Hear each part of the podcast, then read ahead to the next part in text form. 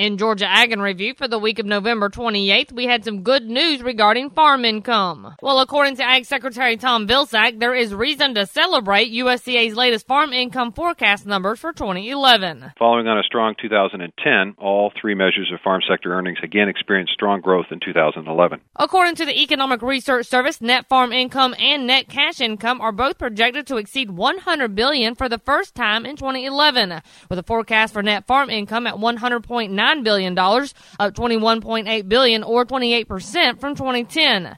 Net cash income is forecasted at $109.8 billion, up 17 billion or 18.9% from 2010, and 34.2 billion above its 10-year average.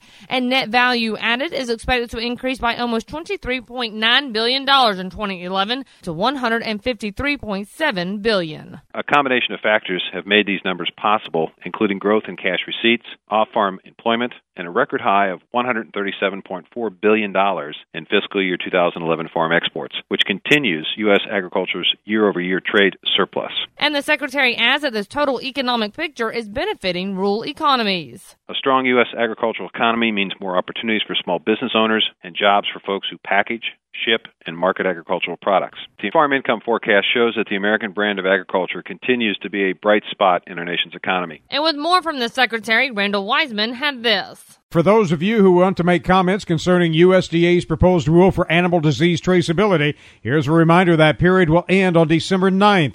Ag Secretary Tom Vilsack told Southeast AgNet they have received around 440 comments thus far. Many of them predictable. Uh, we did a tremendous amount of outreach before this rule was uh, proposed and set out. Uh, we will take those comments very, very seriously. Uh, I'm sure that they, as is always the case, those comments will better inform uh, the rulemaking process. Vilsack said this issue of traceability is very important to our trading partners. For example, China, one of the concerns that they have as it relates to opening up the beef market is our capacity to trace back.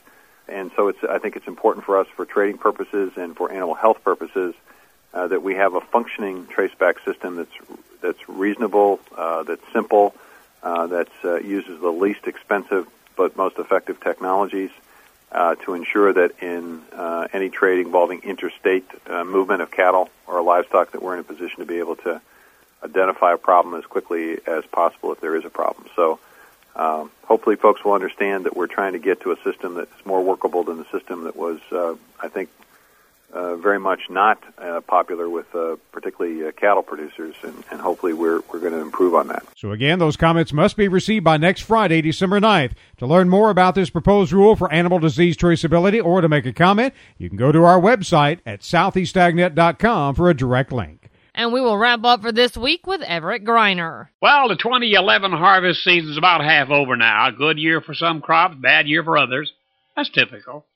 Most farmers are already formulating plans for 2012. Well, here's one thing that's certain help from the federal government will be a lot less. How much less, we're not sure, but here are a few proposed changes.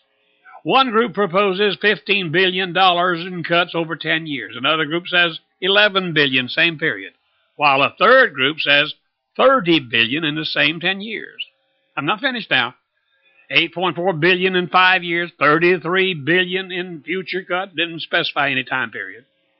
Now, unless you're a farmer, it's difficult to see how you will plan ahead under such uncertain conditions. 2012 may be one of the most difficult years farmers have ever had in planning ahead. And if that's not enough, there's still the 2012 Farm Bill.